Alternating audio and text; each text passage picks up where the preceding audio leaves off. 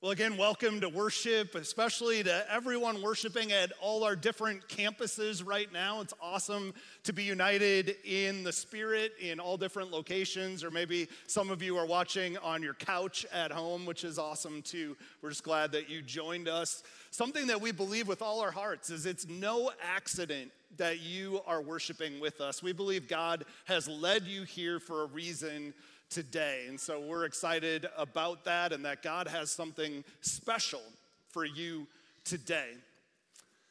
Have you ever noticed that when we want to know about someone's faith background, if we're trying to figure out if maybe someone's a Christ follower or not, there's a particular question that we often ask.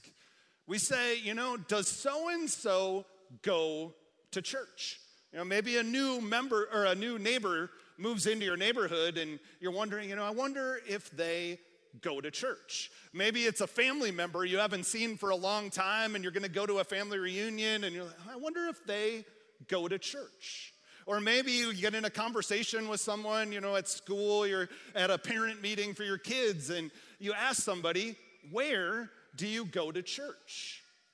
And now it's obviously a great question, but I think sometimes it becomes the end point instead of the beginning point. That we've sometimes boiled our faith down to one thing Do you go to church? Or not. And what happens then is that we somehow separate following Jesus from just something we can check off the list on Sunday morning. That sometimes we make our Christian faith way more about attendance than about discipleship. And so, what I want you to know today and as we continue on with this series that we're in, is that God's highest calling for you is not just going to church. Now, don't hear me wrong. Don't get up and leave. We're really glad that you are here this morning. It, it is an important part of your spiritual journey, but again, it's not the end point, it's the beginning. And so we hope you make Sunday worship a regular part of your routine. We hope if you're traveling on some particular weekend that you watch online with us, because again, we do believe worship is a vital part of our faith journey. But I think we sometimes get mixed up on where our priorities should be and what we should be about as Christians. And some of this stems from a translation issue. You see, in the New Testament, in Greek, when it talks about the church, there is a word that's used again and again, and it's the word ecclesia. And so, as the church was formed, and as we read through the book of Acts, it talks about this ecclesia. But the actual translation of that word is a called out assembly or congregation. It's describing a group of people who are committed to faith in Jesus. That's all well and good, but then as the Bible became translated into other languages, especially when it was translated into German, that word ecclesia was then translated as kirche, which became our word church. And instead of a people, a, a called out congregation, or people called by God, it became a descriptor of a building. Now you might say, well, it's not really that big a deal, is it? But Think about how we often talk about church. Way too often, church is just a destination, it's an address, it's a building. But you see, in the New Testament, that wasn't it at all. The church was the people of God, called by God to represent Him and to further His mission. See, the church is not just a place to go, it's not just a destination, it's not just a building. We are the church. And the church doesn't just exist for us. No, we exist for the world. And so we need to keep our eyes focused on the world around us instead of just being content to be a little bubble of people that comes and meets for an hour a week on Sunday morning. Now, we, the people of God, the ecclesia, those who have been called by God into his family, are kind of like seeds. You see, we need to be planted. And we need to grow, and we need to be fed and watered and nurtured as we grow in our faith. And I think it's no accident that all throughout Scripture, in the Old Testament and the New Testament, one of the primary images of spiritual growth is a tree planted by water. Take a look at Psalm 92, where it says, The righteous will flourish like a palm tree. They will grow like a cedar of Lebanon, planted in the house of the Lord. They will flourish in the courts of our God. They will still bear fruit in old age. They will stay fresh and green. Now, I don't know about you, but I really wish the image of spiritual growth that would be used in the Bible would be like a light switch, or it would be like a rocket ship blasting into space. You know, like something you could just complete, check off your list, and then move on to the next thing. Because is there really much slower than a tree growing? Right? I mean, you could set up a lawn chair down by a river and watch a tree and not really see a whole lot of growth, at least in one day. But yet, this is the image of what it looks like to grow in our faith, to be a tree planted and slowly growing over time. But yet, this psalm also says as we slowly grow, that the righteous will flourish. And not only that, they will grow spiritually strong and they will bear fruit even into an old age, staying fresh and green all throughout. You see, this long, steady process of growth is actually vitally important. But the harsh truth is, you can go to church week after week, but never develop deep roots. You can show up on Sunday mornings, you can even sing along with the band, you can throw a couple bucks in the offering plate, and still not grow. You can even experience God's presence at a high point in the service. You can even say, you know, I'm gonna go make some changes in my life this week and still not be planted and grow your roots like we are called to. You see, if you don't allow yourself to be planted and to grow and to develop those roots, if you don't allow yourself to be fed and nurtured over time, you will never experience the growth that God desires for you and He intends for you. Remember, there's something we say around here all the time following Jesus is a growing experience. Following Jesus is not something you check off the list and you're done. There's not a time that you graduate and you say, All right, I get to move on to the next thing. Following Jesus is a lifelong growing experience. And that means for every one of us, no matter who we are, no matter what our story is, there's another step that we can take today. And you might say, But, you know, I've known Jesus for 75 years. There's still another step that you are called to take. And you might say, well, like, I'm just getting to know him. I'm not even sure if I believe yet. Well, there's a step you can take today because following Jesus is a growing experience. Now, throughout this process of growth, there are certain practices and there's certain, opportunities that we can engage in that will help us grow. We talked about last week as we kicked off this series that one of the best things we can do as we seek to follow Jesus is simply to imitate him. You know, the word Christian means little Christs.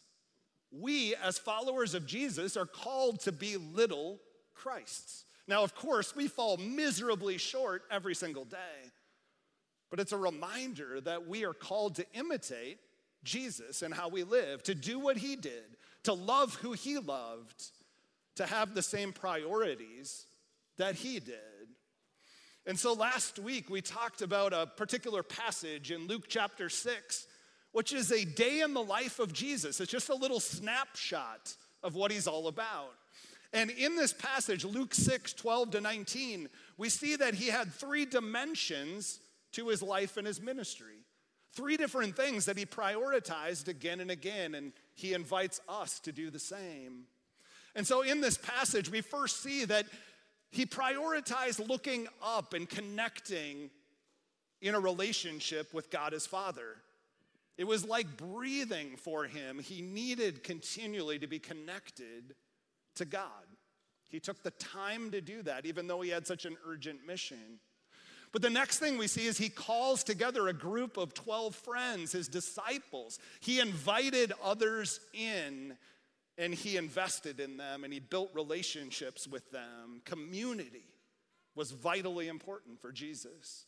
And then at the end of the passage, we then see after he is invested in his relationship with God and with others, then he is able to reach out and minister to the crowds he reaches out to the broken and the lost with the good news of the gospel. And so we too, as Christ followers, are called to engage in these three dimensions to look up, to connect in, and to reach out. And it actually fits very well with what we call our Calvary growth track. These are the things that we hope each one of you are engaging in regularly to keep on growing in your faith. It starts with worship, and you're doing a great job at that so far. Part of worship is connecting up with God, but what I want you to consider is that worship is not just meant to be on Sunday morning. Worship is actually a lifestyle. Imagine if you would treat work and your home and your neighborhood and your recreation as an opportunity to worship God, to stay connected with Him. How might that change how you live your daily life? Then, next, we are a big believer in small groups, building community. This is all about the in, building an inward community where we can support and strengthen and help each other and care for each other. And then to serve, we're called to go out and to meet the needs around us in Jesus' name. How are you called to serve others wherever God has placed you? And then finally, we're all called to give, to give of our time and our talents and our finances. And really, that encompasses all three things it's a connection to God, it's a connection to others, and it's a way we make a difference outside of these walls. And so we believe when you engage in this growth track and you prioritize these dimensions of life, just like Jesus did, that you will be growing in your faith. And that's so important. Now, I want you to look at Jeremiah 17 8, where it says, They will be like a tree planted by the water that sends out its roots by the stream. It does not fear when heat comes. Its leaves are, are always green. It has no worries in a year of drought and never fails to bear fruit. Now, perhaps you've visited or at least seen pictures of Redwoods National Park in Northern California. And you might already know that the redwood tree is the tallest and largest living organism on Earth. These trees can grow to be over 375 feet tall, and they can be more than 40 feet wide which is unbelievable, right? You just kind of wonder how can they stay upright? This large tree when there are storms and there is wind and so many things that can come up against these trees. And yet, century upon century, they continue to grow. Well, of course, one of the main reasons that they're able to survive like they do is that there are so many trees close together that as their roots grow down, they go down 100 feet into the ground. But not only that, they go out 150 feet wide. All of these root systems intertwine together, and they end up supporting each other. They give each other strength. So that even when there are storms, even when the winds come up, they're able to stand strong. You know, I think this is kind of a picture of what we all need in our lives to continue to grow and to remain healthy. The truth is, every single one of us, no matter who we are, is gonna face storms in life. We're gonna have struggles, trials, and tribulations. I mean, almost every week, right, we face stressful situations. I mean, maybe you have to interact with an unreasonable person. Maybe you're saying, that person lives in my house. I see them every day. You might have to face some sort of opposition. You might have to face some sort of setback during the week. Whatever you're up against, if you try to face it alone, you're simply more vulnerable in the moment. It doesn't matter if you went to church today or you've been going to church all summer. When you face those trials and tribulations, if you do so alone, you are in a much more vulnerable position. If you don't have community there to support you and to strengthen you, can often end up in much more pain and much more trouble. So here's the important truth I want you to hear today. That is this we are created for connection, but we naturally drift towards isolation. God has wired us up for community, for connection, yet when we're not intentional about it, we naturally drift towards isolation. And the thing is, that is a dangerous place to be. Have you ever seen on the National Geographic Channel or on PBS a lion hunt before? You know, these lions team up, and what they do is they try to isolate the weakest member of the herd. And that's actually a great picture of what can happen to us spiritually. When we are isolated, we are so much more susceptible to the attacks of the enemy. Something I've seen again and again in my ministry is that people are easily taken out by the enemy when they are isolated and they are alone. You know, when marriages start to struggle, often what happens is the drift increases and each party becomes more and more isolated. Without intentionality, without hard work, what often happens is we drift towards isolation.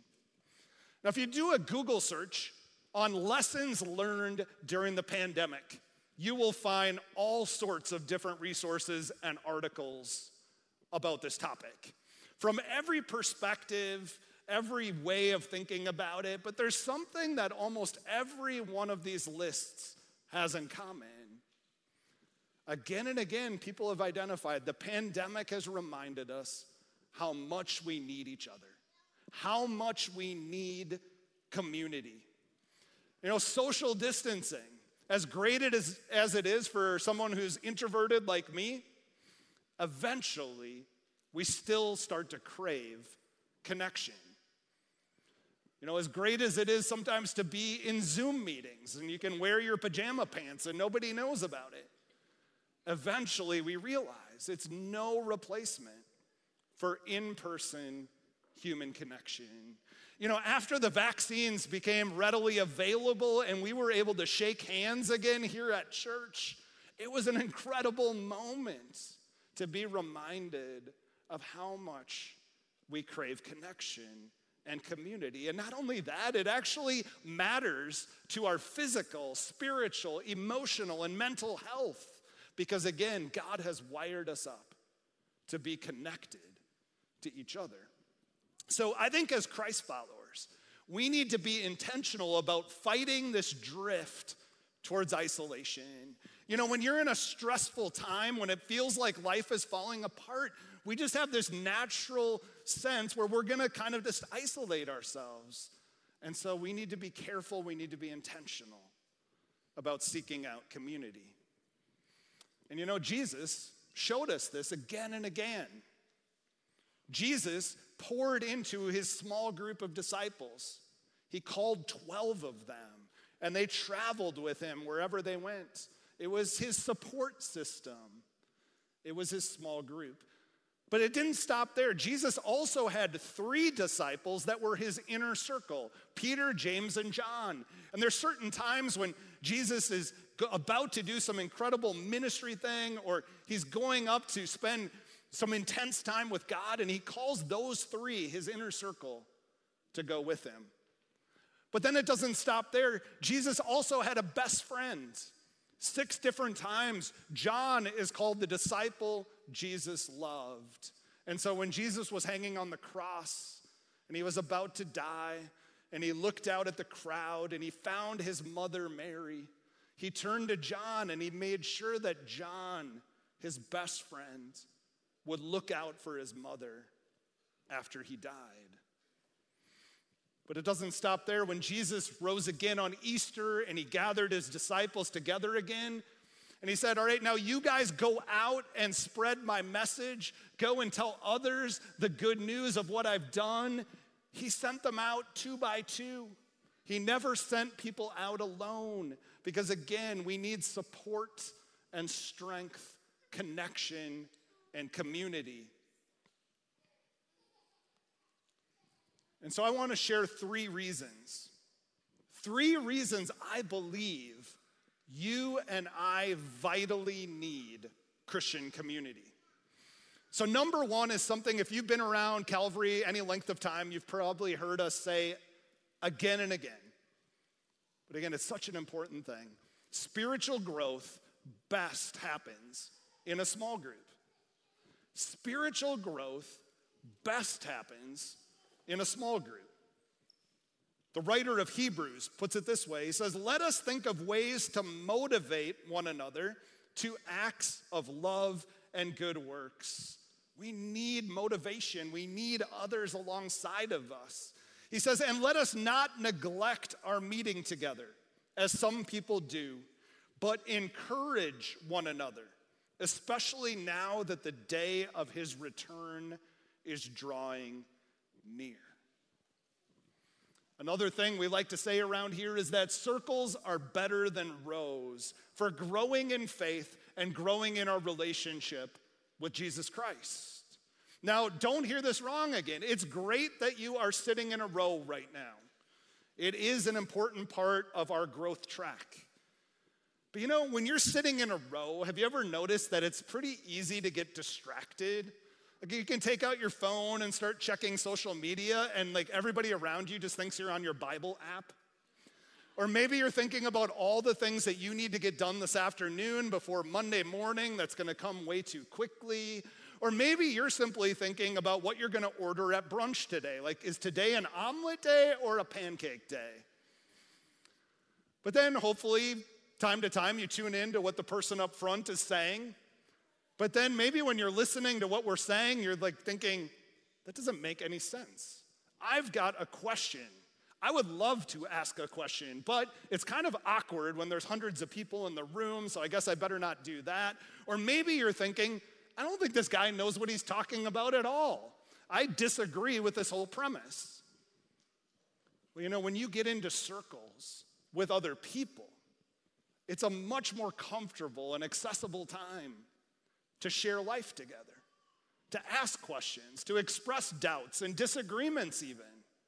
But it's also a great time to find community, to pray for each other, to support each other, to actually go through life doing life with others.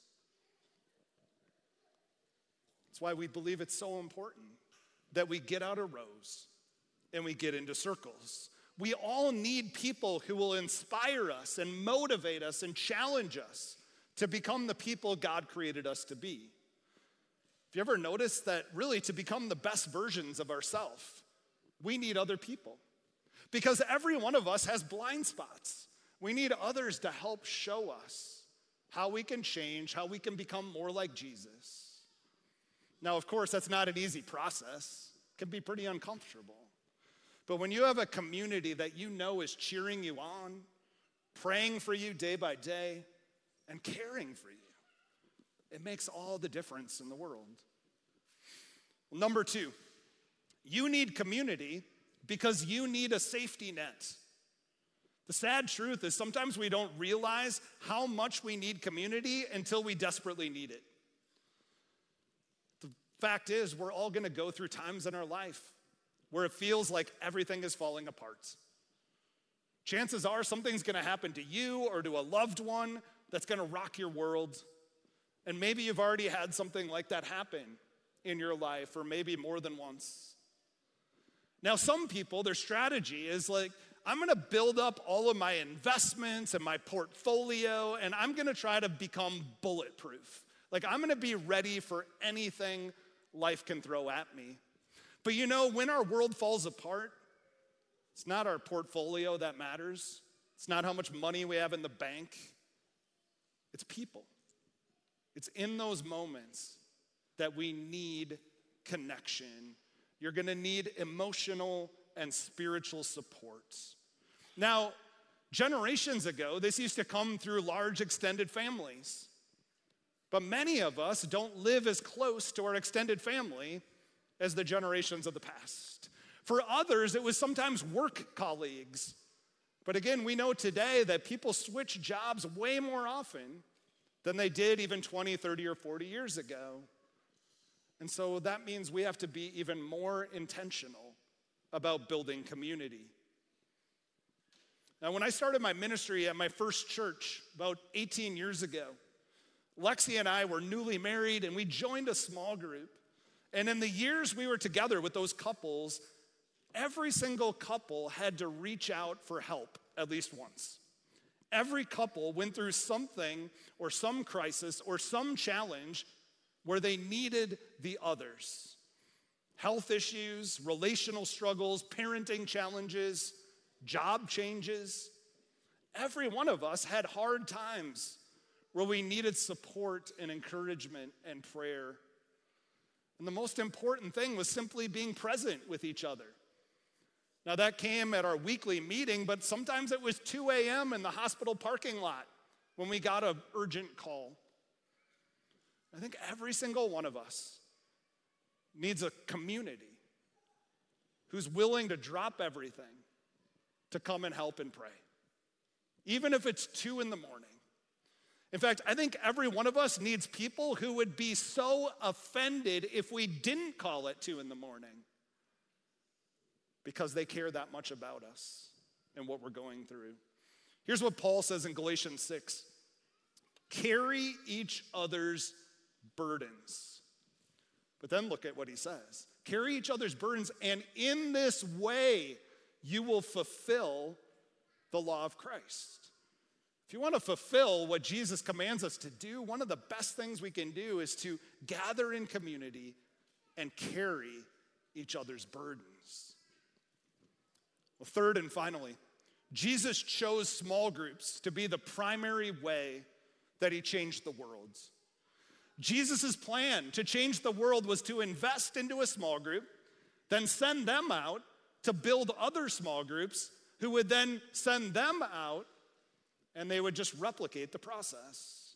Now, there's a huge argument to be made that Jesus should have just been a first century Tony Robbins. Like he could have had these huge conventions and he could have talked to thousands upon thousands of people, but that wasn't his plan. He decided to invest into a small group and then send them out to do the same. Look at 2 Timothy 2 because Paul understood this so well.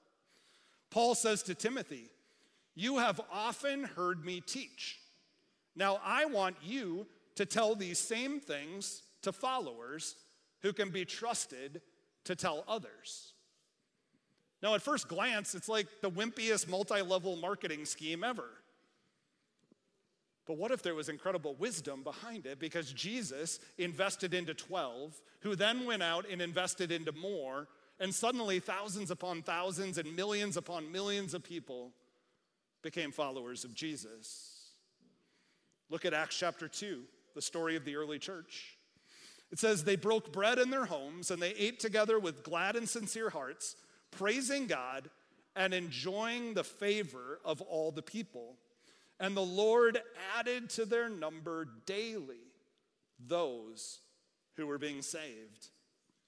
I don't know about you, but that is the kind of church I want to be a part of. And one of the keys is that they were simply meeting together, encouraging one another, and going out to invite others in. Well, I hope that I've made a case today for why you need community in your life. Now, I know there are all sorts of excuses that we can automatically come up with. We're too busy. We've got too many other friendships. We've got too much on our plate. I'm not sure I can give up another night of the week. But you know what? I think this is a vitally important topic, not only for your spiritual growth, but also for your mental, emotional, and physical health. Because again, we're created for connection, but we naturally drift towards isolation. So I want to leave you with a very simple question. It's the same question I asked last week. And that's this What's your next step? What's your next step? You know, it's one thing to listen to this message today, but it's another to actually do something about it. It's one thing to just go to church for an hour a week, but it's another thing to be planted and to grow roots. It's one thing to understand Jesus' plan, it's another to actually follow him and be a part of it. So, how are you going to make community a priority in your life? How are you going to make sure that you don't drift towards isolation and loneliness? So, what's the next best step? I would encourage you to not miss our next session of small groups, kicking off on October 3rd. Because again, spiritual growth best happens in a small group. And I'm super excited about this new series that we're going to start on October 3rd. It's called It's Not You, It's Me. Have you ever noticed that when we want to improve our relationships, we like to diagnose all the people around us? But what if the most effective way to improve all of our relationships is to start with ourselves? You're not going to want to miss this session. You're not signing up for life, it's just one session. Go to calvary.org slash small groups. Go find someone in a blue shirt and get connected. Don't miss out on this opportunity. Because again, we were created for connection, but we drift towards isolation. Jesus needed community, and so do you, and so do I. Let's pray. Gracious God, we give you thanks for your goodness, for your gracefulness. We give you thanks for your power, for your presence, for how you model relationships for us in the Trinity. God, we know that you've created us for connection, and yet we drift so easily towards isolation. We think we can do it alone. God, help remind us of your truth that we are cre- created to do life together. And God, I pray for each person here that you would help them take the next step to grow in their relationship with you, but also to grow in their relationship with others. And then, God, use us to impact the world for you. Help us to be the most loving, the most forgiving, the most peaceful people around. Not because of who we are, but because of who you are, and you're living within us. So we ask your Holy Spirit to fill us up to overflowing. And we pray this in the powerful name of your Son, Jesus. And let's all say together. Bye.